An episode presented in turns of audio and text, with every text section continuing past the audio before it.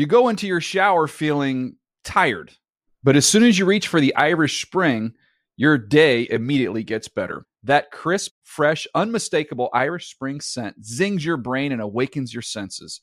So when you finally emerge from the shower, 37 minutes later, because you pay the water bill so you can stay in there as long as you want, you're ready to take on the day and smell great doing it. Irish Spring Body Wash and Bar Soap. Fresh, green, Irish. Shop now at a store near you. When you buy Kroger brand products, you feel like you're winning. That's because they offer proven quality at lower than low prices. In fact, we guarantee that you and your family will love how Kroger brand products taste, or you get your money back. So next time you're shopping for the family, look for delicious Kroger brand products because they'll make you all feel like you're winning. Shop now, in store, or online. Kroger, fresh for everyone. Hey everyone, this is Jodie Sweetin from the podcast How Rude, Tanneritos. I've been needing a quick getaway with my family, and the 2024 Hyundai Santa Fe is the perfect vehicle to take us there. It has standard third row seating, so I'm able to pack my entire family, plus pets, in the car while also having enough room for our camping essentials. Available H track all wheel drive will get us through any dirt trails, and available dual wireless charging pads will ensure we never have to worry about getting stuck with a dead phone in the middle of nowhere. Visit HyundaiUSA.com or call 562-314-4603 for more details. Hyundai, there's joy in every journey. The Around the NFL podcast. Walked out shirtless halfway through a podcast. From the Chris Wesseling Podcast Studio, it's Around the NFL. I'm Dan Hanzus. Got a room filled with some heroes. Greg Rosenthal. And he's back, baby. Mark Sessler. What's up, dude? Oh, he's back! What a treasure to return. I I imagine I imagine you went somewhere mystical, somewhere deep. You had conversations with villagers, perhaps. What was your time away like? We went out of our way to stay and give you a wide berth during this time. Uh, there were a couple times I looked at my phone and there were like I had still been attached to these text threads that were you know exploding. But Uh, I, I did at one point. I and know. I, I- I That was my fault. And I then do not you blame you. said Disciplined Mark is going to kill you. I Yeah. did not come back with any aggression. I just sort of You didn't even it- answer. I let it flow by. But uh, I did very little, to be honest. Uh, we had our kids home for spring break, but I ventured up into uh, Hollywood one evening. Oh, you went into the city. Yes, Okay, and this, we, this is the wrong drop, Ricky. We need some bright lights, big city back. uh, I think it actually fits on some level. Um, had a mystical time. Had a nice time. That's good. That's a that's a Mark move actually is to walk around the city, usually find a place where someone was killed, uh, and then do like an Instagram with the you know at magic hour. No, you're Like not the, wrong. The lights going down. It's Do you beautiful. know, yeah, well, um, who can beat the LA light? The scene uh, at the end of Good Will Hunting where Chucky is talking to Will and he's like, You know what the best part of my day is?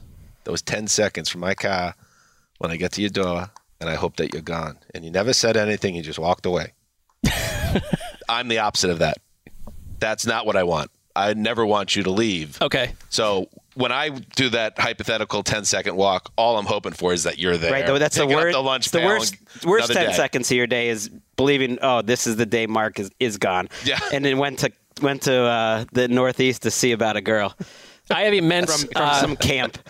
I have immense financial entanglements. It's not going to be easy for me to uh, to go anywhere for long. Right. You're not going to be just driving on a highway in a, a beat up Pontiac with Elliott Smith playing. Not in this lifetime. Yeah. He, right. he leaves a note. I got to see about a girl, and it's like a it's a picture from Camp. Uh, what what is it called? Happiness. Camp Happiness. You want the real name Yeah. of that? Well, just at this at this point, that is just the name of the camp. So that's fine. We did. There were a few um, photos of Mark as a 19 year old or a 16 year old on the gram and, and Twitter. And sometimes I'm like, uh oh, what's going on there? But in this case, again, I just let it fly. So Well, I think let- you did comment. Uh oh. You also used to hit me up when you'd be in Hollywood or West Hollywood, and I my phone was silent. Ooh. Uh, not intentionally. I wasn't trying to ghost you or anything. I just thought maybe your so your social calendar is very busy. All right, enough interrogation of Mark. Uh, welcome back, buddy. Uh, you're a mystical man. Coming up on today's show, we continue. We had Daniel Jeremiah on the program last Thursday. Mark, while you were out, because I know, well, I know you've listened to the show since uh, you were away, but uh, we had DJ on the show for exactly 15 minutes. That's what he gave us, and that's what we took. We t- actually took 17. That was a little stick it to him a little bit. He uh, well, that's why was it so rule oriented? Just because he's so he's so busy. So busy. Right. But it was us, good. It was yeah. a good 17. Yeah. And now today we have uh, Josh Norris, uh, formerly of Rotoworld, now with the Underdog Network, and he is one of the top dudes in the game in the mock draft game for the draft because.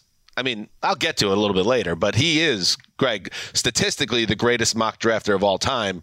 So we're like, oh, that's the dude to get on the show.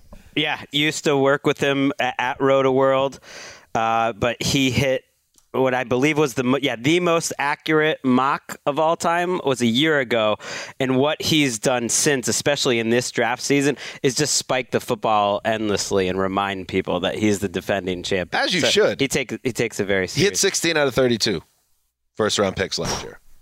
I mean, I've uh, succeeded with my mock draft at times where I've, you know, superseded some of the industry. Right. They don't put me in that statistical study, Right. Um, but I think I was bragging when I got like three. Right. So 16 is um, from another place. You, is there a Mark Sessler mock draft coming this year? It is coming back. Um, it's going to be a little different. It's going to be the whole first round, but then I'm going to have an extra 10 Right. w- locks uh, that go from rounds two through seven, like targeted two team player, two team locks. 10 and also, it, this will be offline. This will be maybe on your IG stories, or you could find it somewhere else uh, in the uh, sports landscape. our employer has little interest. I, I, little would be strong. There's there's been no discussion for the eighth year in a row about that. So Uh, no, I brought it up. I'm to, annoyed now. I brought it up to Greg privately. I was like, "Oh, we can get the Mark Sessler mock draft back as a segment." And Greg was like, "Ooh, oh, so it's not even appearing on this vehicle. That's, That's right. We got to play it out next week. We forgot about that. a lot of buzz. all right." We got so much to get to. Let's start. But I'm happy. Like I said, Chucky, he didn't want to see Will. I want you to stay right here. I think that for similar reasons, but yes, I Right. understand. yeah. Well, it's it's that friendship I think was like giving and um, selfless, whereas Dan's is possessive, you know, and selfish. So he wants you for his um, interests, and that's this show. Well, different it wouldn't needs. it wouldn't it wouldn't fly without you. Different people, different needs. You've accurately uh, nailed that one, Greg. All right, let's do some news. With the 51st pick in the 2016 NFL Draft, the New York JETS Jets select quarterback Christian Hackenberg, Penn State. You know, there was a news item last week. I thought it'd be a little fun as we get closer to the draft to use our news drop to hit on some famous, and in that case with Christian Hackenberg, infamous draft picks of the last 10 years or so. There was a report recently, I'm trying to remember who it came from, Mike Sando, maybe, um, that players, you know, don't want to go to the Jets right now.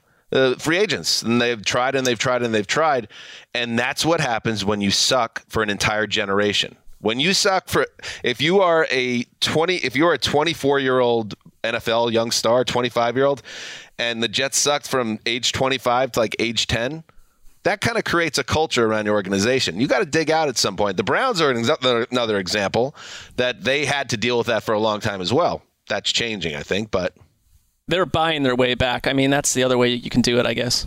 Right. All right. Christian Hackenberg never played a snap, second round pick. Does he in one of those other leagues now? Like USFL started? I watched a little USFL. I did not see his name. I, I um, don't think he's there. I can't remember a pick that was so universally accepted as over the second it was made, and that was right. Like you know, conventional wisdom sometimes is right. Yeah, in that case it was. All right, let's get into the news. So, big wide receiver offseason. Huge trades, Tyreek Hill, Davante Adams, huge contracts are being handed out, and the agents of the players, other star wide receivers, are, have taken note, and they are strategizing. Deebo Samuel, A.J. Brown, Samuel of the Niners, A.J. Brown of the Titans, Terry McLaurin of the Commanders, are all skipping off-season workouts They want new deals. These are all second round picks, and McLaurin's case, a third round pick that are playing for relative peanuts, and they are performing as star players. Uh, in the case of Deebo and you could argue AJ Brown, superstars. So you have a situation now where what's happening, Greg, around the landscape of the league is creating a domino effect, and it makes you wonder two things. One, uh, is this become a summer long situation with these teams and their stars? And two, could this lead to one of these players being moved, as has happened so often this past couple of months? They- They're using whatever they can right now, which isn't much, to create some sort of leverage. I think all these teams are interested in re-signing these players. Terry McLaurin is showing up for workouts. Uh, we should. Um, clarify but he's not going to do any on-field work we're not even at He's the there. He's gonna be because he's a quote leader, according to Adam Schefter, but he's not working out. What does that even mean i mean I'm just saying that's the reporting. Right, he's not going to go on the field, but maybe he'll do some some weightlifting and whatnot. Most of the te- Leader. these teams aren't uh, aren't working out on the field yet. Anyways, Deebo Samuel said he received death threats and a bunch of racist messages on his Instagram when he took the 49ers uh, team logo and stuff off of his Instagram because he wants more money. So this is like, Oh my god. it's not, um, Come on, guys. it's not good. Hold together. I also don't think uh, there's much risk of these guys not getting new contracts, but this is just sort of what you do and wake me up in training camp, basically, with all three of these. I'm with you. Uh, Ron Rivera came out very strong early in the offseason on Terry McLaurin being a priority for the team. I buy it. Jon Robinson, Mike Vrabel have said the same about AJ Brown, and they have they're a team that has to start looking at their offensive roster a little bit differently if you're getting into the later stages of Derrick Henry. I, I believe that, that they have the second least cap space in the league, but that doesn't bug me. I think they'll figure that out. Deebo Samuel, I just would like look at the way that in Kyle Shanahan's offense that when he finds the right pieces, Kyle Juszczyk, two contracts. George Kittle got paid. You think they're going to not pay Deebo Samuel? It just seems absurd to me. It's just going to happen. The, the weird thing is that the agents are going out of their way to kind of make this an issue now, but players never get paid now entering their fourth year. They often get paid uh, before their fourth season, and that's in the post draft period. Just because teams haven't gotten to that stuff now, which is all the more reason why I don't think this is a, a big deal. All three of these players don't have fifth year options because they weren't drafted in the first round. I mean, they've they've all famously fell in an unbelievable draft in which the New England Patriots selected N'Keal Harry oh. in the first round. Just uh, pointing that out. A little similar body type to AJ Brown. So it's going to happen, but it would be totally surprising if it happened at this point of the year. It's the same. It's similar with Kyler Murray. I think that situation is different, but it these contracts never happen at this time of year for these types. Of And I would say I, I can't imagine it either, Mark, with Deebo Samuel that example, but I could have never imagined the Packers giving Aaron Rodgers all that money and then trading Davante Adams. Uh, that that stunned me. So I'm like, if that can happen, any team could talk itself into a reason why they should trade a guy and you know save a ton of money and take draft picks on. That there's two sides of that coin. Right. One one reason you would want to put start putting this message out here now is it's possible at least ano- other teams jump in or are speaking to the agent, even though that's against the rules that essentially that these players could know what type of contract that they could get from another team and another team might even be offering draft picks leading up to the draft and that like sets a price and it just moves the whole thing along. But it really seems like all three of these guys are going to stay with their teams because their teams know how good they are Right. I'm just trying to imagine a scenario where Kyle Shanahan, in the same you know soliloquy, tells us that we're moving on from Deebo Samuel, but we're also going to tell Trey Lance he's the starter come Week One because you, if you, the one thing they have the least cap space in the league, and I know that no one cares about that stuff, but if you move Jimmy G or you cut him, it opens up 25 million space. Right there you So it's go. like you they got to can pay make it Jimmy G twenty five and not pay Right. Deebo Samuel twenty twenty five. Everyone going crazy like, oh, they're paying all this so much money to these guys. The all the salary cap is going up. Like they can figure it out. Don't feel bad for them. AJ Brown is making uh, barely more money than Byron Pringle, so I understand why these guys are Sure. agitated. Makes sense. Now do the teams blink and pay him? We'll see. They will, The Browns. dude. they're paying. They sent out a uh, industry shaking uh, contract uh, to Deshaun Watson, and now They've signed cornerback Denzel Ward to a five-year, $100.5 million contract extension. It includes over $71 million guaranteed, makes him the highest-paid cornerback in NFL history. 25 years old before the season starts. He'll, he'll turn uh, the fourth overall pick in 2018, taking three picks after Baker Mayfield. Uh, Mark A, where are you as a Browns person? B, what do you think about this deal? I uh, have not changed my stance on the Browns. If, if anything, my interest in them just fades Whoa. into the distance. Uh, I think this is this is kind of crazy because. I like. I think Denzel Ward is worth the money. He he is in all metrics wise. Like the cornerbacks get paid, and he's this is. I have no problem with the idea of it. But if you look at their cap space next year, they have 29 million wrapped up in Myles Garrett. 23 in Amari Cooper, he could be gone. We never know. Whatever Ward's deal is, and 54 in Deshaun Deshaun Watson. That's 102 million in three players in guaranteed money. I think if anything, because one thing we heard from the owners' meetings is that the Haslam family and Andrew Berry on down have annoyed the league beyond comprehension. It's not this contract as much They're as the, the, the Watson one, but I mean it's changing the game to some degree. But this one uh, might a little and to that I say, wow, wow. Like what? Uh, this uh, one's not offensive. Like, oh, like the Browns are playing too much guaranteed money to to these players. It's making us actually have to pay a contract like every other sports league has to.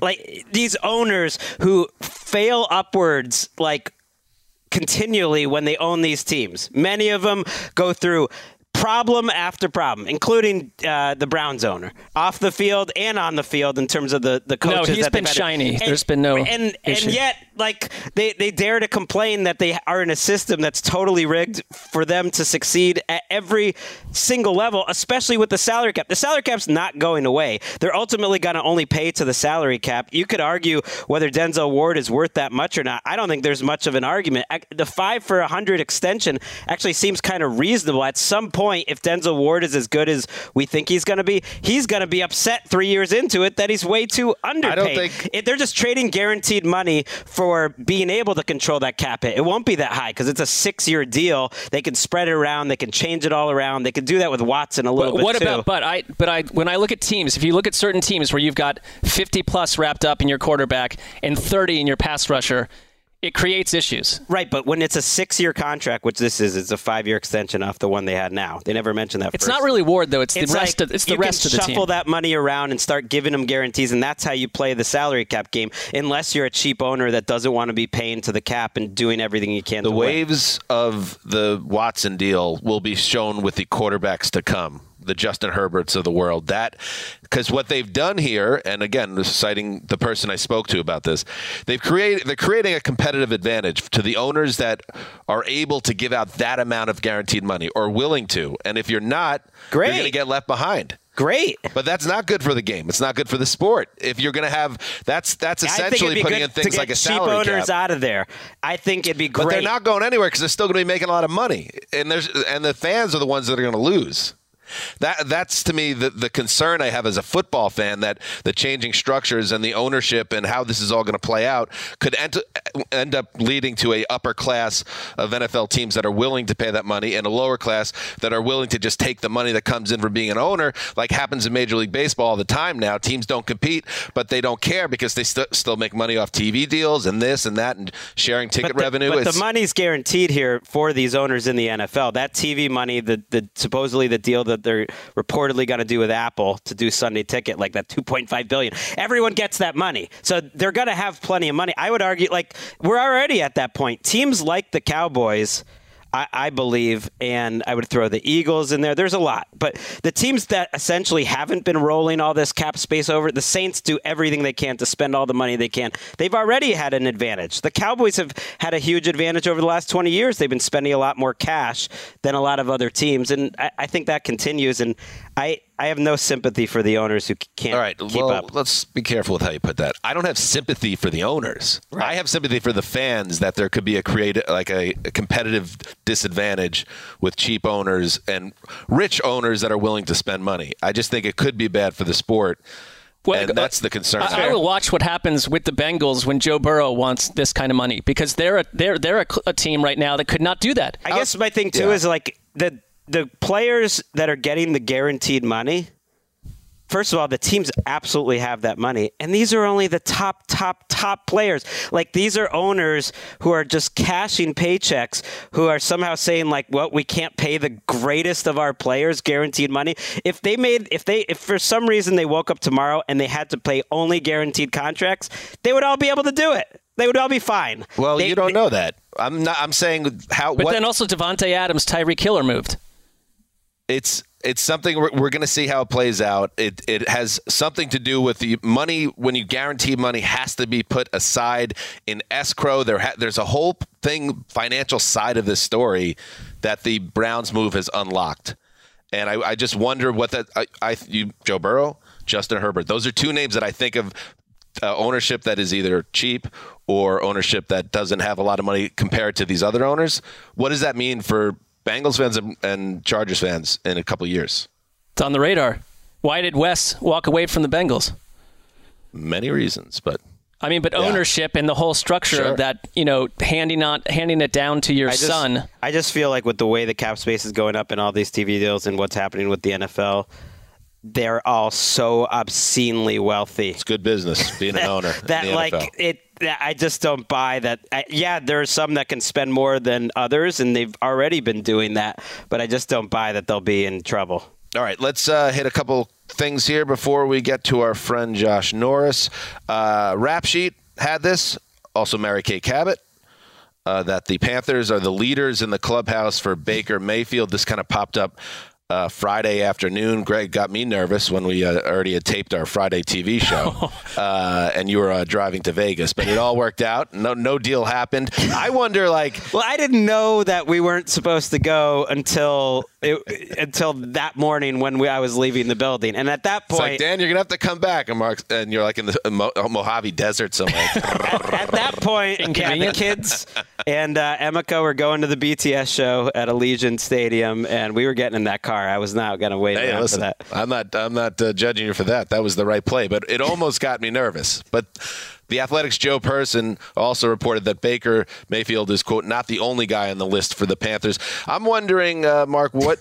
Why would the Panthers at this point, or anyone, go trade for Baker now? Wouldn't you just wait till after the draft and see how Yes, I. I don't. I I get that there may be you know interest. I would say this is probably a Baker Mayfield camp push um, more than it is the Panthers telling everyone how much we want Baker Mayfield, who has the exact same eighteen million dollar cap hit as Sam Darnold. The Browns would have to take. I think a big chunk of that money to move him no matter what. But I hmm. don't know why you wouldn't just wait until after the first round. If you're the Panthers and a quarter, I, I don't get the sense that they're in love with a draftable quarterback right now. But let's say someone falls to them, you've got a guy you can bring in on a rookie contract, and you don't go for Baker Mayfield. If you're out of luck or you're waiting to try to get him later, and you're at, and you're sitting there with Sam Darnold, maybe to save jobs, you try to get someone. But I but I can't find anything more depressing than him versus Baker Mayfield in a quarterback competition on the Panthers after we both thought, Dan, that they would save our franchises. Well, it's, it tells you Time is a don't, flat circle, Well, is what it don't get too excited. Whoever you are with this draft coming up, chill a little bit. The, the- Right. Most of these Imagine if scenarios Sa- turn Imagine evil. if Sam Darnold was in this draft. He would be the best player. So would Baker Mayfield, like by leaps and leaps and bounds in terms of as a prospect when when he was coming out. I mean, Baker Mayfield would whip Sam Darnold's butt in a cam competition. First of all, Josh is a, a Carolina fan, a Carolina native. Josh Norris, who's coming on, so maybe we should ask him. But he's got a pretty strong theory about what the Panthers are going to do. And I think to your point, w- why give away that they're not going to draft a quarterback uh, by getting Baker Mayfield now? Wait, you know, wait, even if they're not drafting a quarterback, wait until that happens and I, I agree what does that mean leader in the clubhouse like what they offered a sixth or they said may, we'll probably offer a sixth if we don't take a quarterback uh or willing to pay his money. I think it'll happen day two of the draft. there is no clubhouse in that scenario. also I uh, we don't need to even go down this road because it's over. But uh, I think if you would have put Sam Darnold on those Browns team, he would have had some success, and wouldn't it be so easy to tell who's the better player? I disagree. Yes. but uh, but that's that's a, I a- couldn't an old disagree more. I conversation. I know. Well, everyone is in agreement that Darnold can't play now, but look where he went last year. Also, he still has never really gotten a chance. Right, It was- but the- I'm not. I'm not saying he's a player, but Baker had a way better You- setup in Cleveland than He did, Darnold but- ever has. I can. I think at some point you can watch 3,000, 4,000 snaps and know if that guy can play or not. It's like Teddy Bridgewater was in that same situation as Sam Darnold the year before. It looked a lot different. And, it, and no one is banging the drum other than me that Teddy is like some great starter. Like, it looked a lot different. I, I don't know. I think Darnold is someone that the draft community, a big chunk of them, latched onto him hard, and they have. It's been hard for people to let go of, of the idea that he isn't still a play. starting quarterback at some point. We shall see because I believe they will end up fighting each other. Uh, It's going to be Greek tragedy. All right, moving on. Time for news and notes presented by Upwork, where you can build the team that will build your business. Learn more at upwork.com. All right, Stephon Gilmore, former graybeard, well, always a graybeard. He has now found a real team. It is the Indianapolis Colts who come to terms on a contract agreement with the veteran cornerback, former defensive player of the year. The deal is worth around 23 million. It's a two-year contract. Uh, this was a secondary, uh, Greg, that graded out well last year uh, on PFF, for instance. Uh, but certainly, Gilmore provides a shot in the arm. Even at age 31, he remains a guy that is more than capable. and they sent Rock away, who had been playing well at the end of the year, uh, and now they replace him with Gilmore, who eventually got his money. I mean, I'm sure at some point he thought he was going to do better than two for 23, and I think he got about 17 guaranteed. But that's about what I would have guessed he would have gotten in the, in the first place. He's 32 years old, hasn't played much in the last two years, was solid when he played for Carolina, but barely had any games where he had more than 35 snaps because I think he was trying to get healthy and get to the end of the season, uh, and he was on a limited snap count. So it's a it's a good move by them, and it's a reminder. I think there's a lot of free agents left, including Honey Badger, that actually are going to get pretty good contracts when they do sign. There's a decent amount of teams that have cap space left, and they realize there's no point in rolling it over every year like the Colts have done. I feel like that's a waste of resources, and teams are kind of smartening up. I think you know, Chris Ballard. This is when he has talked about wanting to attack the market for this kind of deal, this kind of player. They recruited him really hard. They view him as a huge leader. And Gus Bradley, um, it's his, it's a Gus Bradley type of cornerback who think I think fits in really well with Kenny Moore and the rest of the guys. Their lineup on defense. Darius Leonard, they traded for Yannick Ngakoue, DeForest Buckner, Bobby Okereke, Kwity Paye, and you add Gilmore. I mean, this is a solid defense that I think sets up Gus Bradley to, you know, succeed out of the gate. I think that Stephen uh, Stephen Holder uh, tweeted this, um, and I agree a lot. I agree with it. That Chris Ballard's good at his job, and yes, he got the he got the Carson Wentz move wrong. There's no way around that. But I give him credit for realizing it, along with ownership, it seems, and getting out of that quickly. So they get Wentz out of the building for two third round picks. They get Matt Ryan for just one third round pick. They got Rock Ya-Sin out and got a proven edge rusher in return. And now Ya-Sin gets replaced with a former defensive player of the year. So I think the Colts, when we had a, a conversation earlier in the offseason about the Colts and where they stood, it felt like they were in a really a tough spot, uh, considering how hot they got at one point during the season, and there didn't seem a lot of, to be a lot of optimism. I don't know what Matt Ryan has left, but I think you're going to enter the season uh, with a, with some optimism that I wasn't expecting a, a month or six weeks ago. So I think they've had, on balance, a pretty solid offseason. They so might not, they might not be done. They're still second in effective cap space. And like I said, I really think teams have gotten to the point where they realize rolling over all this money is just not trying hard enough. And you know who has the most cap space now in the league, effective cap space by a decent amount?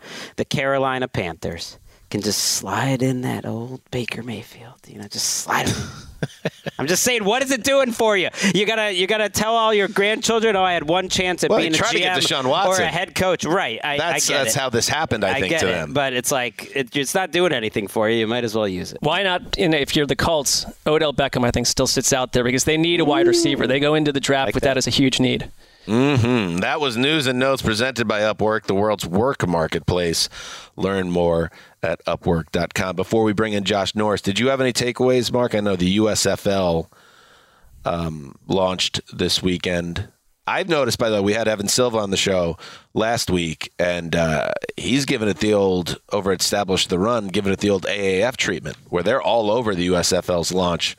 Um, I, similarly, you were that way this weekend, as I understand. I watched about about an hour of, of it total, but uh, I did notice that guys like Paxton Lynch um, showed up on the Michigan Panthers, and that that Panthers team had nine fumbles in their loss. Wait, there's a worse Panthers than the one that we just is. talked about? There is. Well, at least out of the gate. The thing, though, it, I found it fun to watch. It wasn't like awful or anything. It, it had there was some good plays, some up and down moments, but they have like they'll follow. You'll like this from like from a they have a drone kicker cam that when you kick a field goal, Right. like this drone follows it towards the Love it. goalpost. It's a little bit um, nausea inducing. I think they need to work on it to some degree, but. Give it it's to me. watchable and it's it's I think some of these guys are going to end up in camps obviously because the league totally misses a developmental league and it's a way better a way better I think audition than sitting on someone's practice squad right now. For some of them, but then you, but then you're getting some hot mess scenarios in there too. But like the old New Jersey Generals, when I became a fan, yes. when the USFL melted, they used to t- all the same the same names and stuff. So it's nostalgic. It's strange too, that's though, cool. because I don't know if they like. It's not the same people. I don't even know if they, there's some legal thing where they might not even have permission. They're just like calling it the USFL. Well, that's It's like it has nothing to do with the old thing. I want I want one of these to work. This doesn't seem like uh, it has anything uh, set up better than the previous ones that didn't work. In fact, it, it seems uh, like it's not set up as well. the The one thing it has is broadcast uh, agreements. If it's on Fox and NBC at the same time, what? Uh, that that's kind of amazing. That's historic. all their games in the same stadium. Kind of strange. Yeah, and there was like a weather delay for the massive, first game. massive. and then there Like one game is one game is uh, Monday night here because Right. it was rocked out of existence during the weekend because of weather. Unbelievable. It's asking a lot out of uh, the fan base there to just go to games all the time. Get comfortable, it's guys. a little Well, the Easter tricky. Sunday kickoff was uh, in front of an essentially empty stadium, and people kind of came in for the second half. That's So. It's a tough sell. And by the way, if you uh, want to learn more about the USFL, about a decade ago, um, 30 for 30, the ESPN series had a special on uh, the league called Small Potatoes. Who killed the USFL? The answer was a former president Yes, it was. of this country. Spoiler. but I won't let you know who it is, and it wasn't Richard Nixon or Gerald Ford. That those are the hints I'll give you. Ford gets zero look back It was on not it. It was not Gerald Rutherford Ford. B. Hayes. you have to piece the rest of it together. That's what's happening in the news. All right, coming up next, Josh Norris talking draft after the break. A responsible break. You go into your shower feeling tired, but as soon as you reach for the Irish Spring, your day immediately gets better. That crisp, fresh, unmistakable Irish Spring scent zings your brain and awakens your senses. So when you finally emerge from the shower, 37 minutes later, because you pay the water bill so you can stay in there as long as you want, you're ready to take on the day and smell great doing it. Irish Spring Body Wash and Bar Soap. Fresh, green, Irish. Shop now at a store near you.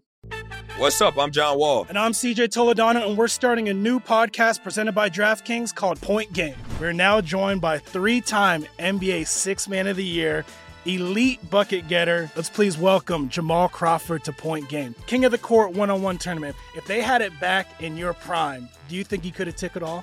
I'm gonna be honest with you. I don't think I could have took it all, but I think I would have shocked a lot of people. I think Kobe and everybody in their prime, Kobe would win a one-on-one contest. Yeah, I, yeah, because you got to think Love he's it. going to guard. He don't care about guarding. He's gonna guard. He's going to Exactly. guard. Like you see him in the Olympics, he's going to guard, and then on I'm top not of that, like that, CJ. Ladies and gentlemen, please welcome Sam Cassell to Point Game. I remember you came to my room crying, tears, crying. They- I mean, he was in a culture shock. And then his, he's going through withdrawals about winning. remember what I told you? I said, I said, OG, you think I can get paid and go back and play in college? Because it ain't it. Check out Point Game with John Wall and CJ Toledano on the iHeartRadio app, DraftKings YouTube, or wherever you get your podcasts. Rain or shine, every day is a great day for fishing, right? You got rain gear, but you can't overlook sunny day gear. A Columbia PFG Solar Stream Elite hoodie has you covered on the sunniest days. Like literally. I mean, who wouldn't trade a sunburn for a trophy fish? But why do it if you don't have to? Especially when this Solar Stream Elite hoodie is built with broad spectrum UV protection. We're talking UPF 50, and it has airflow so you don't overheat. And what's the alternative? Putting down the rod every half hour so you can slather on some sunscreen. Seems like an easy choice to me. Columbia PFG has you covered with their Castback TC shoe. Its OmniMax cushioning and traction system helps if you're on your feet a lot, say, fighting a fish. Not to mention keeping you sure footed on a wet rocking boat. So if you're going to be spending long days out on the water, and I sincerely hope that you will be, head over to Columbia.com slash PFG and shop all their performance fishing gear.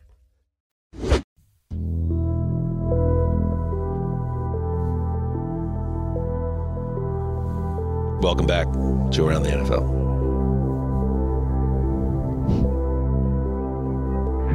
Joining us now, former bricklayer over at Rotoworld. Now he's doing his own thing at the underdognetwork.com. Content strategy and production, and one hell of a mock drafter. It's Josh Norris. What's up, buddy? Dan, Mark, Greg, uh, third time caller, long time listener, beautiful people. So glad to join you. Wow. Oh, it's great to have you, Josh. We've already at the top of the show, and by the way, excellent mood lighting over there at the uh, Underdog Network with the exposed brick behind you. Is that your house or you're at work right now? This is uh, lovely Brooklyn Brick directly behind me. I mean, that is American It's like you're filming a Dungeons and Dragons special or something. It's uh, intriguing. You that look starts when the sun goes down, Mark. You look like you're taking a portrait um, for like uh, an off-Broadway show that's debuting in Nashville. You know, so well, actually, Josh Norris playing the role of Hamlet. Last thing on this, Josh, but it's really it has to happen now that it's in my head. Can you do the thing where you're kind of looking into the middle distance with like a half smile? Let me make sure that this is okay. Tell me if I'm off, okay? Okay. I, I love this. Perfect. It's great podcast. That was great for audio content, Yeah. right? It's great. Uh, you can check it out on YouTube, everybody. Josh, listen, you did it. You did the damn thing last year. You want to talk about brand building. You want to talk, talk about establishing where you land in this uh, landscape of uh, the draft, uh, mock drafters. You nailed 16 of 32 first round picks last year. And that's brilliant. All That- t- the entire top ten. The, the entire course, Nine of 10, but Greg, Nine I of 10. appreciate you Oh, okay. that. and that is something how is that possible and and you wrote an, a great piece where you did uh, your mock draft 1.0 that you have to nail that top 10 and then find quote random player and team fits from number 16 on so there's a strategy and i'll also say that like i was watching your um, live you know youtube show and I liked how your process it's logic based but investigative in nature. And, You know, you, there's knowledge involved that you need, but also breadcrumbs and red string dot connecting, like how you know that Ron Rivera doesn't like to leave his house. So when he does, that matters uh, to the Commanders draft board. Uh, really, bravo, Josh.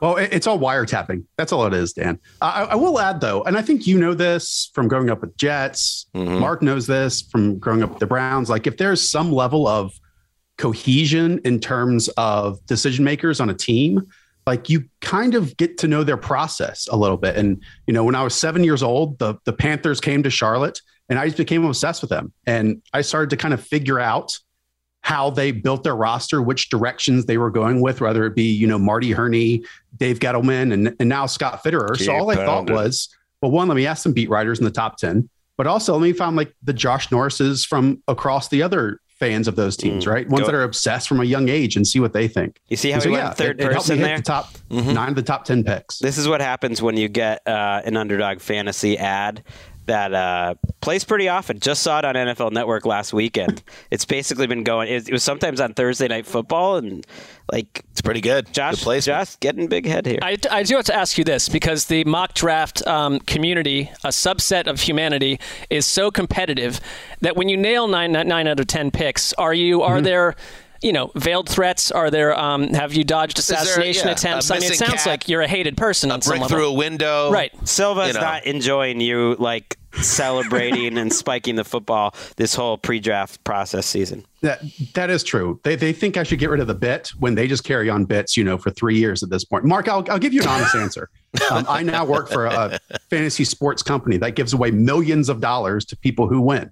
Um, when I hit 16 of 32, the greatest mock draft ever of like 84 million that ever been published, I turn to my girlfriend and and I tell her that this achievement, a lifelong dream, has happened. And she asks, "Well, what did you win then?" Because you company Sure. gives away all mm. this stuff. Right. Absolutely zero. Zero dollars in my bank account from mm. all this. So of course that happens to me. I finally achieve greatness. But you don't work for the there's no NFL. monetary you could be value putting on with you could be Oh, putting we in some you. money up for this. You don't work at the NFL. You're not restricted like us. So you could have been putting your own uh, cash on the line here, and you would have done well if if you had done that. Because that's not what it's about, Greg. What it's about for Josh is the work, and Right. the work is Yes. the reward. Is she still your girlfriend? Uh, she's about 20 feet away from me right now. Yes. So I, I, you know, seemed unimpressed with the feet. Hey, baby, 16 out of 32. Didn't She's really like, work "What?" that well. She's like, what? anyway, all right, let's get into it. Uh, Greg, you had a you had a idea here based off yeah uh, some over unders. Who provided these over unders? Well, we can go off the FanDuel since that's a, Okay. an official uh, sponsor of us if we want. But I thought it'd be fun to go through some over unders because you're good at Josh, obviously getting a feel of where these guys are going to go, uh, and it'll just give us a chance to kind of talk about each one of these players. One, one of the guys who I think was really noteworthy on your mock draft falling far was Kyle Hamilton all the way to 18. His over under now is all the way up, at least on FanDuel, to 10 and a half. Hmm. Um, This was a guy that was in the top five almost exclusively in the early mock Right. drafter days of March. Obviously, he, he struggled uh, with the 40 time and the pro day that doesn't go well. Uh, and maybe that's why we're seeing him slip in some mocks. Washington picks at 11, which is a potential landing spot, which is why that number is at 10.5. Uh, what, what are your thoughts there? I just don't consider safety from a team's perspective like a pillar position. And this top 10 is loaded with, you know, players at those cornerstone spots, offensive tackle, pass rusher, cornerback, heck, even even wide receiver. And Kyle Hamilton, like you said, number 11 does make a lot of sense. But again, it's just serving where those teams and who's already on the roster and what the investments have been in the top 10 already. And I don't necessarily see it. I, I could side maybe with like the the Minnesota Vikings if they think like their safety room is getting a little bit older. I could look at But even that's over the, 10 Philadelphia a half. Eagles. Even that's right, over the and 10 and so half. that's over. I- To, to answer your question, I'm I'm I'm leaning the over on 10 and a half. But that's nothing Mm. to do with Cal Hamilton as the player. I think it's more of the position, despite you know more and more two high shells that we hear you guys and everyone talking about all year long. Derwin James went that- 17, one of the greatest safety prospects of all time. Right. I, I agree with you. And and so it, just to answer your question quickly, over 10 and a half is where I'd be leaning at the moment. I, I've got to ask you because you're leading the way. I mean, we're starting to hear more buzz that Malik Willis is visiting with the Lions. Some wonder if that could be their second pick or their first. He's not going to be there when they pick second, obviously. Are you looking at Malik Willis and thinking, uh, look at this is there's a chance, and by second I mean their second pick after the first round, right? Like, do, do you think that you have a number two to Detroit? That this is a reality that's What- becoming more and more. What is the over under on Malik Willis? right Nine now? point five, which feels uh, steeply uh, too rich. I think he's going before that in my book. Okay. So the more I get like diving into this and the closer we get, the more I think that like the Pittsburgh Steelers at pick number 20 is the first team to take a quarterback. And they kind of showed their hand last year with Najee Harris. And that pick was, you know, solidified in stone early on. Um, I firmly, and I think you guys just finished talking about this, Baker Mayfield or Jimmy Garoppolo with the Panthers at number six. That seems far more likely. Maybe the Seattle Seahawks, the last time they selected, you know, near this range was pick number 15. That was a complete out of nowhere selection. And then they've done, you know, similar things throughout this time over the years. So the closer we get, the more I think that obviously with the last year of general manager in Pittsburgh, he has viewed Howie Roseman, uh, How- Howie Ozzie Newsome, excuse me, what he did in Baltimore, and said, "Look, he left a lasting legacy with Lamar Jackson and his quarterback. I want to do that here with Mitch Trubisky and then the rookie quarterback at number twenty, and that could easily be Malik Willis there at that selection." You have. I like this going a little deeper into the first round with the team I think is the best team in football right now. And you're doing like your strategy. You match team needs with players on the board. There's a lot of smoke connecting the Bills to a running back. You have Breece Hall, Iowa State, uh, going 25 overall. You know, it does make me think about what was the last unstoppable offense that said, oh, let's take a luxury piece in the backfield to kind of bring this thing all together. Clyde Edwards-Helaire to the Chiefs, and that hasn't quite Right. worked out.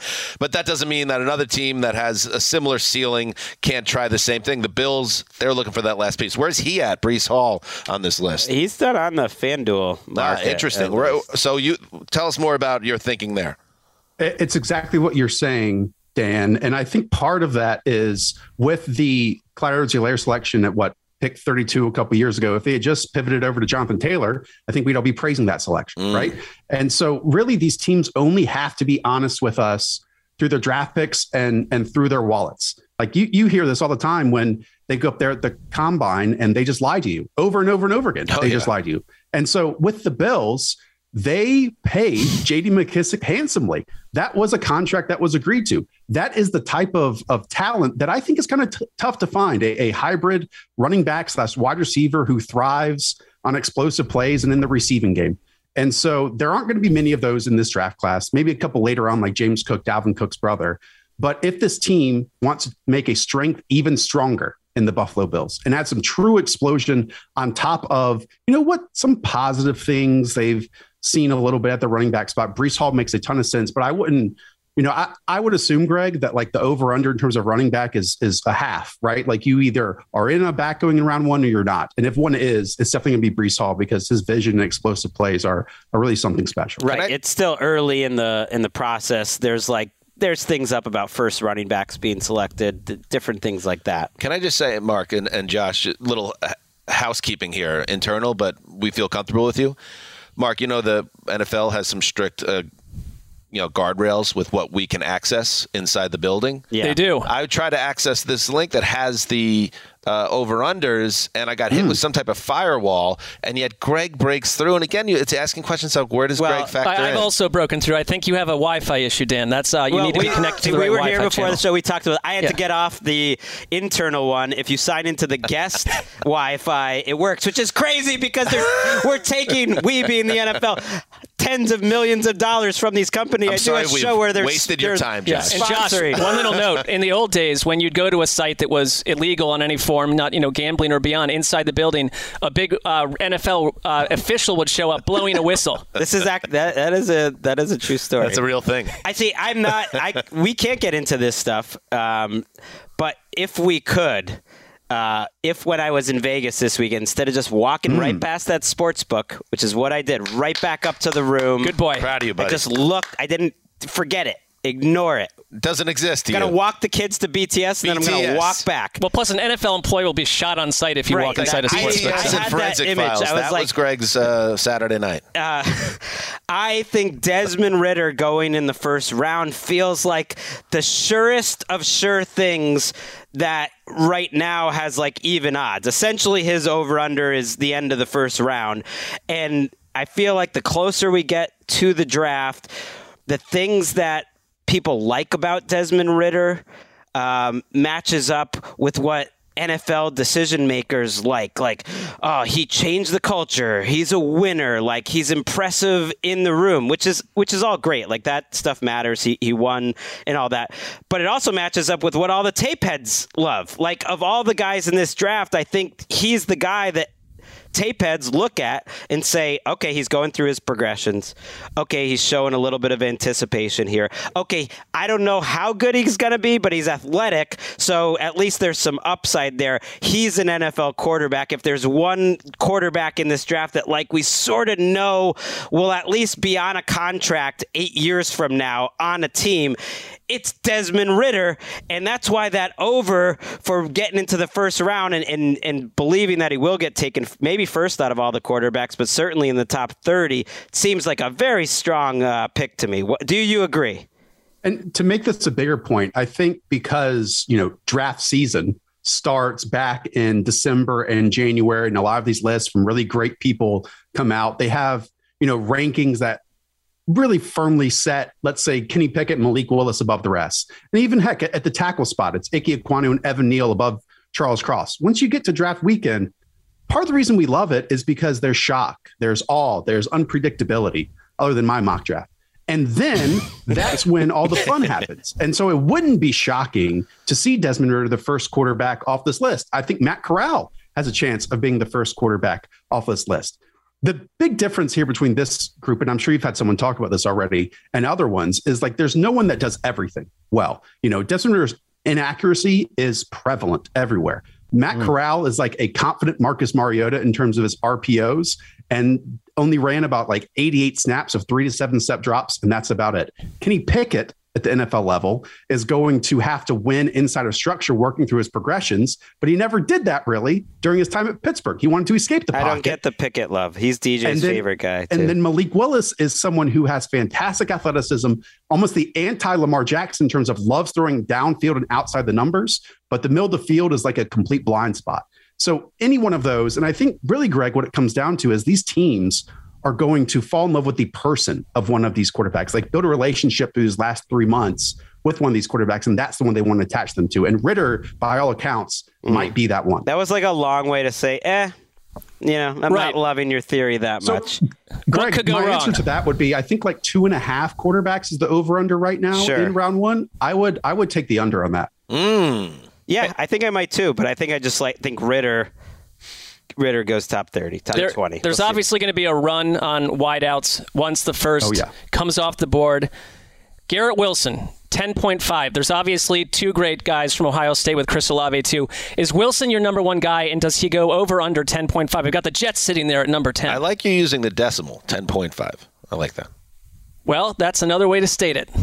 Go ahead, Josh. It's mathematically accurate. I, I, I want to get 10.5. Dan's thoughts. Please I wanna answer. get Dan's thoughts here on, on on pick ten and really what is it? Pick four, their other first round selection. here? Yes, I think it's because a, I think there's a sandwich prop to be uh, laid out here that the Jets will absolutely take a wide receiver with one of those two picks because they've shown their hand throughout all their trials and tribulations in this Indeed. offseason. Uh, they had a deal agreed with for Tyreek Hill. They definitely kicked around DK Metcalf. They this is something they've been trying to make happen and it hasn't yet. So I think this is going to be the road they go. Good Yeah. logic and there. Also in on Calvin Ridley potentially, Amari Cooper. They were possibly in that deal. So once again, it's the paper trail that we're following with where these teams want to invest. I think ten at the Jets absolutely is a possibility. It wouldn't totally shock me if the Jets want to start this wide receiver run, and it's the number four overall selection. The difference here, Mark, is like all these wide receivers do different stuff. And like Garrett Wilson is your true ISO ball, line you up, one on one wide receiver, wins with separation, creates separation, and then, you know, sustains it. Versus like Jameson Williams, who's coming off an injury, who's like true vertical juice speed down the field. And then you have the other Ohio State wide receiver and a few others in Drake London at USC, so on and so forth. But yeah, I'm with you. 10 and 11. I would be surprised if by that point we don't have two wide receivers off the board. But ten and a half is an interesting number there. I, I would think he might. Very. I would just say go over it because uh, I, it just would be surprising if receivers were taken before that. So you're almost cer- certainly there could be a surprise. Falcons maybe at eight is the Falcons maybe, but you're in a draft where it seems like five or six different teams might have five or six different guys as their top receiver. You're kind of buying in that Garrett Wilson is sort of a consensus one, which I don't think is is really the consensus. So I would just take your chances that maybe he ends up slipping and not be that ten pick. I think it's really saucy in general, some of the dot connecting you've done here with the wide receivers because you got Jameson Williams to the Chargers at 17, and I love that. And you wrote about him, make a strength stronger. Mike Williams uh, with Keenan Allen and Jameson Williams. We are on fire. And then you do the move that, uh, you know, this was a. a it's a good dot connect because what are the Packers going to do here? You know, they just they just went out and they got Sammy Watkins, but then a report came out that he's not even starting to make the roster. Obviously, they need more, uh, and you have them double dipping with Treylon Burks and Christian Watson. It makes sense because they have to kind of go in big here. I I feel like to justify moving Aaron Rodgers, big guy, out of the room, and you have to hit on one of these guys to make them a credible Super Bowl offense. So if my life is now devoted to retaining my title of mock draft stardom, mm-hmm. I have to hit on one of these wide receivers at the end of round one. And I we all firmly believe at least for one of these spots for the Packers, they will take one. So yes, you mentioned Treylon Burks at 22. And with their second first round pick, I had them taking Christian Watson coming out of, of North Dakota State. And the two are very different. I mean, Treylon Burks was kind of manufactured touch like player. And if we're splitting Davante Adams in half, which is a dangerous thing to do, um, he Reckless. was fourth in the NFL Well, in, it's- in yeah, screens last year. and they Frankly, really uh, immoral to do that. Well, it's I- illegal. I, Right. believe. Yeah. Sports don't matter that much. If you were- if you're going to split him into 0.5, you better realize there are some legal He has, he consequences. has a family, Josh. Not everyone is just for you to play your little lab games. So he had a lot of manufactured touches and RPOs. And so Treylon Burks, that's the area where he might shine with this offense. And if we're trying to replace an MVS or a vertical playmaker with, you know, a lot of athleticism, then Christian Watson, who did some Mm. of that manufactured touch stuff at North Dakota State, uh, would fill that as well. But then you have names like Skyy Moore coming out of Western Michigan. You have George Pickens, who really shined during his freshman year at Georgia. Then it kind of took a downturn from there. So I don't know, Greg. It's probably what seven, six and a half wide receivers, six point five coming off the board there in in round one. Um, I'm starting to lean the over, especially like with how the the, over. league. DJ liked DJ thought that was the one thing he felt confident in was Yep. receivers just Yep. going off fast and furious because they seem like the best players, or at least the depth of them seems like the best. Yeah, I mean, Treylon Burks maybe has a, a lot of Randall Cobb to him, a bigger, better version, and it, you're hoping even if you take him in the first round. But that that to me makes sense with the Packers. Yeah, my, my buddy Dane Brugler mentioned that he played around 240 pounds last year Right, at uh, Arkansas. much So, bigger. uh, Much yeah, so bigger. chis- chiseled down about 20 pounds off of him, of us too, and we'll do much better next season. It is unlikely, let's be real here, that you report to your significant other after this draft that you've nailed 16 again. Right, That would that's be, the thing. If Right. you're setting up that this is what you're doing, you're in trouble. So I would ask you, I'm going to put your over under at, let's be real, 13 and a half. Well, that's high. I did not go point Even five. that's high. Well, no, but how much? This is your this is your claim to fame. Well, he has to bang me over because he's trying to sell subscriptions and all sorts of things. Well, you know, we're just for the people. It's free content out there, Dan. I will say this I'm going to take it upon me like the 72 Dolphins from here on out. As long as no one breaks Yes. 16 of 32, Right. I've won. Because otherwise, you're tonight, setting right? yourself up for disappointment. To try to repeat as that guy is almost it's impo- it's almost impossible. Uh, so that's maybe part of the reason why he's been so ostentatious with his Ah. bragging. He's enjoying it now while he can. He knows it's it's all going to end. It's like Miss Universe. No one cares once you get to the end of that year. Uh, Well, you got to enjoy that one year too. going around the world, and that's it. You're we done. won best new sports podca- podcast for Apple in 2012. I don't think we've we've won maybe one other award since then. But you never take that away from us. We're always the best new sports podcast of 2012. That's you. Like nothing could ever change that you once got half of an entire first round right. I do want to know. I'm curious because I would be the same way. Um, I'm not saying you are, but maybe you were. You got nine out of ten in the first round. Who is the team that banged you and that you declare vengeance upon for keeping you from going 10 for 10? Uh, last year was the Denver Broncos. the Denver Broncos uh, took Patrick Surtain, and I had them taking Rashawn Slater. But yeah, not nine of ten. It really is all about. And uh, to be honest, we can open up the formula here while we're in the lab. Slater would have been a nice pick for them. Yeah. So last year's top 10 was pretty easy to pick when you consider that there was rarely any, you know, defensive players considered as high draft prospects. And if they were going to be, it was going to be only two cornerbacks. So you basically had five quarterbacks to choose from, three wide receivers to choose from, two offensive tackles, and then one random tight end, and that was it. So like the the number of picks, it was basically sorting 10 of 15 players Mm-hmm. versus this year you have corners you have edge you have wide receivers you have maybe a quarterback and maybe not so this year's just There's much no- more difficult It's going to But be a bad year. answer For, your it's going to be a question, bad year for It's mock 14. drafters. 14 is your number. I also I, I wouldn't walk around demystifying what happened last season because it, you're taking away from your own, your own myth building. We, we don't We'll we take wouldn't that have out. We'll Yeah. take that out of the show. Yeah. and Thank you, you. also had the consent. One and two were locked and loaded. So I'm going to keep that. I'm going to because we'll come back to the Saturday night. I am going to set Josh's over under for 2022 at, and I wish I had the data for what he had the year before to as a return to the average. But I'm going to say I'm going to set it at eight and a half To Eight and normalcy. half. Yeah, that's where I was thinking. Even that, it, even Eight that might be tough. It's a tough draft, and it's not a shot against you. You're obviously uh, studly in this realm, but I think it's just going to be a tough night for uh, the whole Yeah, industry. An underwhelming selling point, though, for you. I, I tried to lift it up just to say, go out there and say you're going to do it, and no one's going to know anyway. So Before before you let you go, I do want to just a couple comments. a couple comments. I'm just saying, Derek Stingley to the Seahawks. I, I just can see that. I There's no need that. to answer to any of this. Yeah, this Uh, is just this is just Greg talking Yeah, this is just me talking. that was amazing. I'm just saying, I'm giving that an award for the best mock pick that you had. The second I saw that, I was just like, oh yeah, that's that's such a Seahawks uh, type of move. Jordan Davis, you have going eight, and that's the other one, even more than Ridder. That to me, the over under still doesn't seem high enough. I think it's at 13 and a half right now. Josh, Yeah. doesn't it just seem like there's no way the NFL is letting him go that far?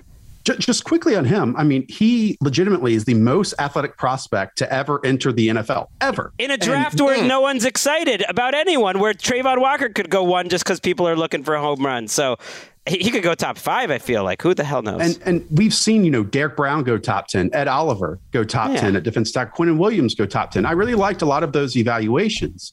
And I understand that, you know, he played about 27 snaps per game. But if you want to acquire a talent at like six six three forty of Jordan Davis, you can't sign that in free agency. This is like a new kind of prospect that we've never seen before. So I just don't understand. And maybe it happens how that falls out of the top 10 when, like you said, there's so many questions this year and it's quote unquote a poor draft. And then you mentioned you're like Mr. Panthers expert. Um, and I thought you've had a good theory about kind of what they're thinking in terms of quarter. You you've thought that they were maybe getting Baker this whole time, and that the quarterback stuff is is smoke. Uh, and now it's looking as we get closer like that. That seems correct. But what, why do you think that?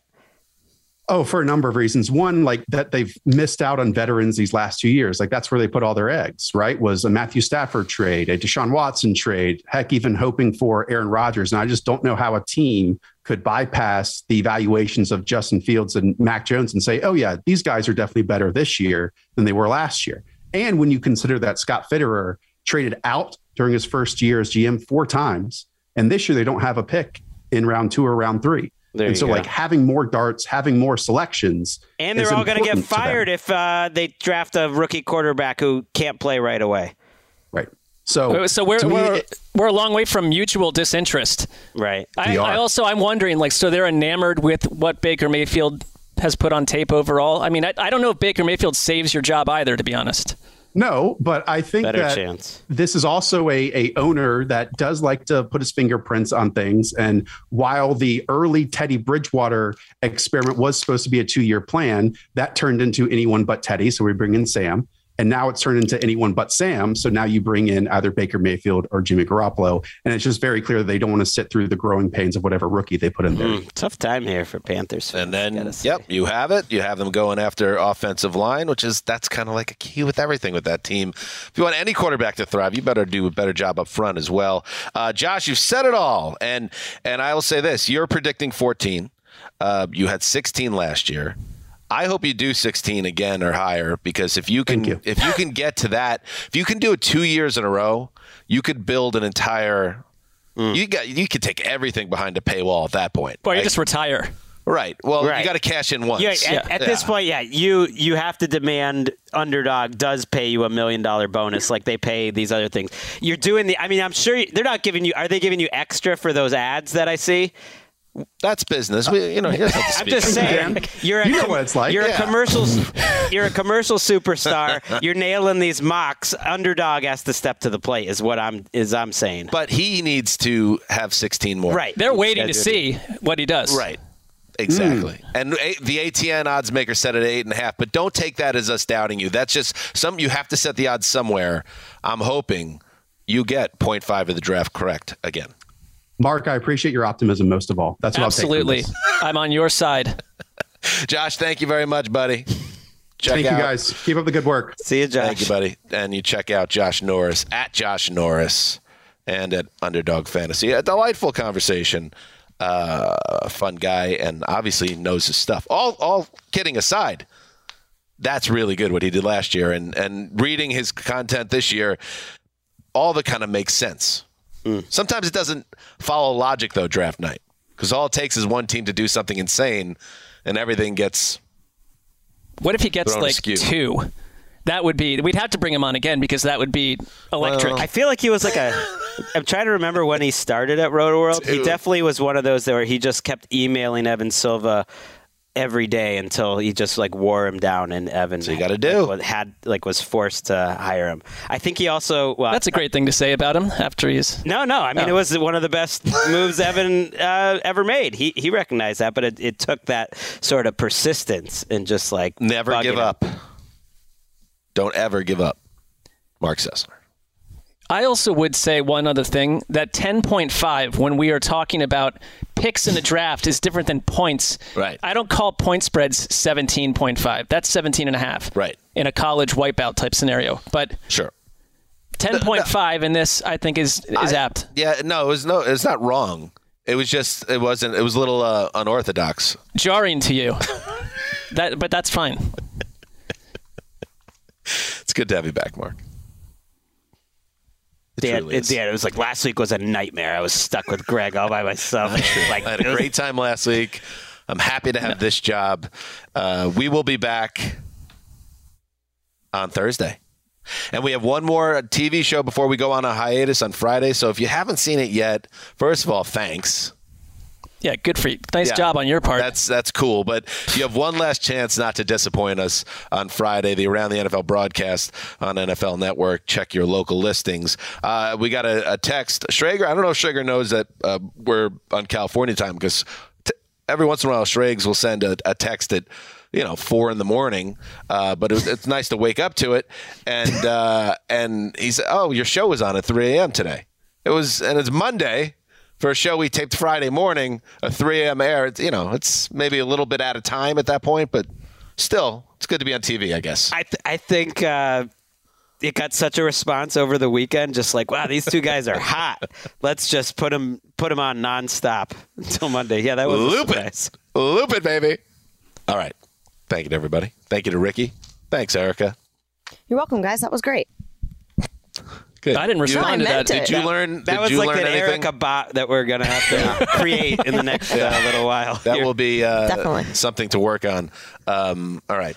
I didn't respond to that thread yet. I realized I probably should to not get back into a an awkward place uh, with Peter Schrager.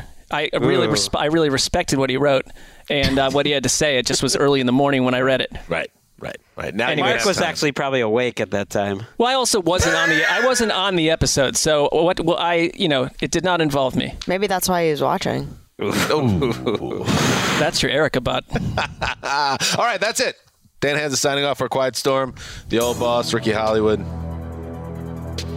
Randy Chavez, Gravedigger, Sean Kelly, breakout star of the Josh Norris. eh? Media Summit. Josh Norris, of course. Thank you, buddy, for joining us. Till Thursday, heed the call.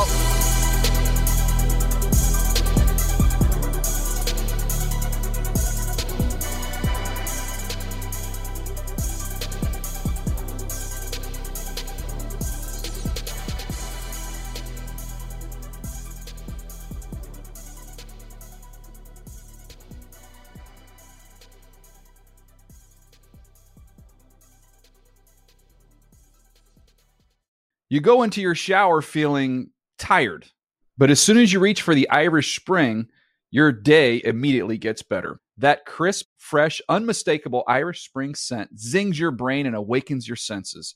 So when you finally emerge from the shower, 37 minutes later, because you pay the water bill so you can stay in there as long as you want, you're ready to take on the day and smell great doing it. Irish Spring Body Wash and Bar Soap. Fresh, green, Irish. Shop now at a store near you. You never want to find yourself out on the water fishing without the essentials. So it's best to always pack a Columbia PFG Solar Stream Elite hoodie to protect against the sun. I mean, it provides great protection and it's really breathable so you don't get hot. That's a win win. Columbia PFG has a lot of great gear, so before you head out on the water, head over to Columbia.com slash PFG to shop their performance fishing gear. This is Amy Brown from Four Things with Amy Brown. Today, healthier is happening at CVS Health in more ways than you've ever seen. It's wellness destinations for seniors, including select locations with Oak Street Health and CVS Pharmacy. It's doctors, nurses, pharmacists, and everyone in between offering quality care and support virtually, in person, and on the phone. It's in home evaluations through Signify Health and meeting mental health needs through Aetna. And those are just a few of the ways that healthier is happening. To see more, visit cvshealth.com slash healthier happens together. CVS Pharmacy, Oak Street Health, CVS Specialty, Signify Health, and Aetna are part of CVS Health. Eligibility and services vary by location and individual.